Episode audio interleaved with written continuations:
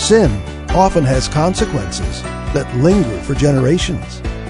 Sharing from Today in the Word, Moody Bible Institute's daily devotional, I'm John Gager. Glad to have you with us.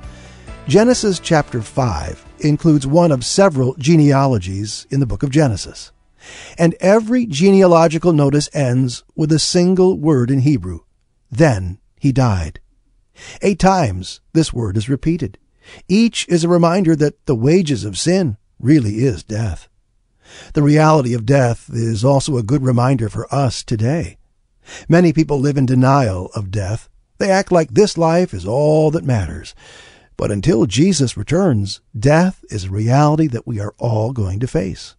Today in the Word we're admonished in Psalm 90 verse 12, So teach us to number our days, that we may present to you a heart of wisdom. Yet this genealogy gives hope. Children are born and flourish. Families grow and thrive. Even though fallen, humans are still created in the likeness of God. There is a break in the pattern of death with Enoch.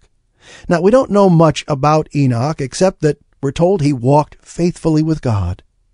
Enoch's story reminds us that death does not have to be final, nor is its rule over humanity absolute. Death is under God's sovereign rule and will come to fruition in the resurrection of Jesus. After proclaiming the resurrection of Jesus, Paul celebrates death has been swallowed up in victory. In Christ, we find redemption from sin and death. Hey, what impact does this truth have on the way that you live today? You can share this devotional with a friend at todayintheword.org.